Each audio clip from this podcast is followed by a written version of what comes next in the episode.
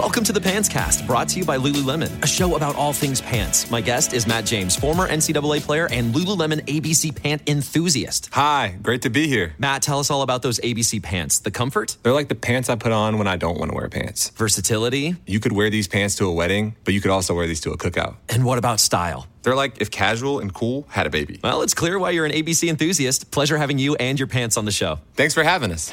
Find the shockingly comfortable ABC pants at lululemon.com.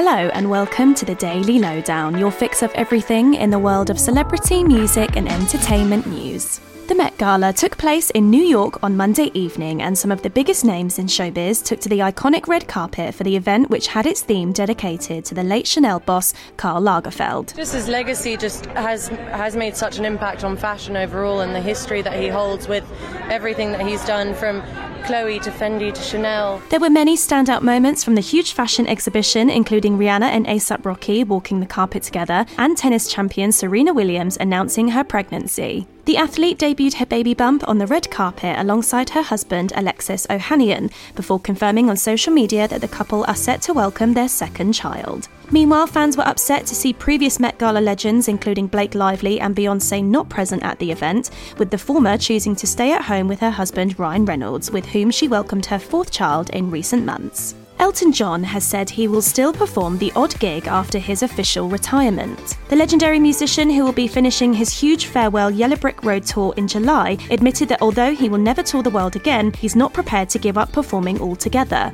The Tiny Dancer hitmaker teased there may be the odd show for fans to witness, but insisted that he's looking forward to having freedom back once he finishes his string of concerts in the summer. You know, I've had an amazing life. I've had an amazing career. I've been so incredibly lucky. Um, and I just, my life has changed. The priorities in my life have changed.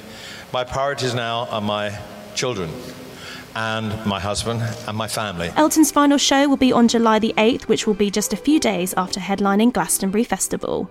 Ed Sheeran has said he will walk away from music if he's found guilty of copying Marvin Gaye's Let's Get It On amid his copyright trial. The singer songwriter has been appearing in court in New York this week, where he has denied any wrongdoing and opened up about the toll the case is taking on him personally. According to the Mail, Ed explained to his attorney that if he loses the case, he will be done and stopping his music career, adding that he finds it insulting to devote his life to being a performer and songwriter to have someone diminish it. The Bad Habit singer has been accused of lifting chords from the late soul singer's 1973 hit track by the heirs of Ed Townsend, a co writer on Marvin's song. Darling, I will be loving you Aerosmith have announced a tour of North America for later this year, but it will be the rock band's last. The group, fronted by Steven Tyler, revealed the run of shows will kick off in September until late January 2024 and will be a celebration of their 50 years in music and their groundbreaking hits spanning decades. A statement from the band read that although it's their farewell tour, it's not goodbye but a peace out, promising fans the best show of their lives.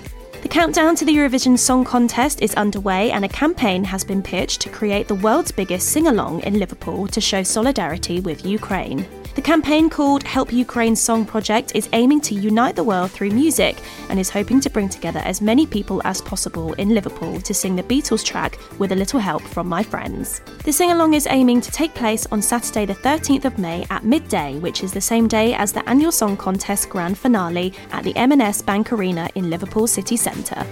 And that's your daily lowdown from Hello. Check out our social media channels and hellomagazine.com for more news and updates on your favourite celebrities.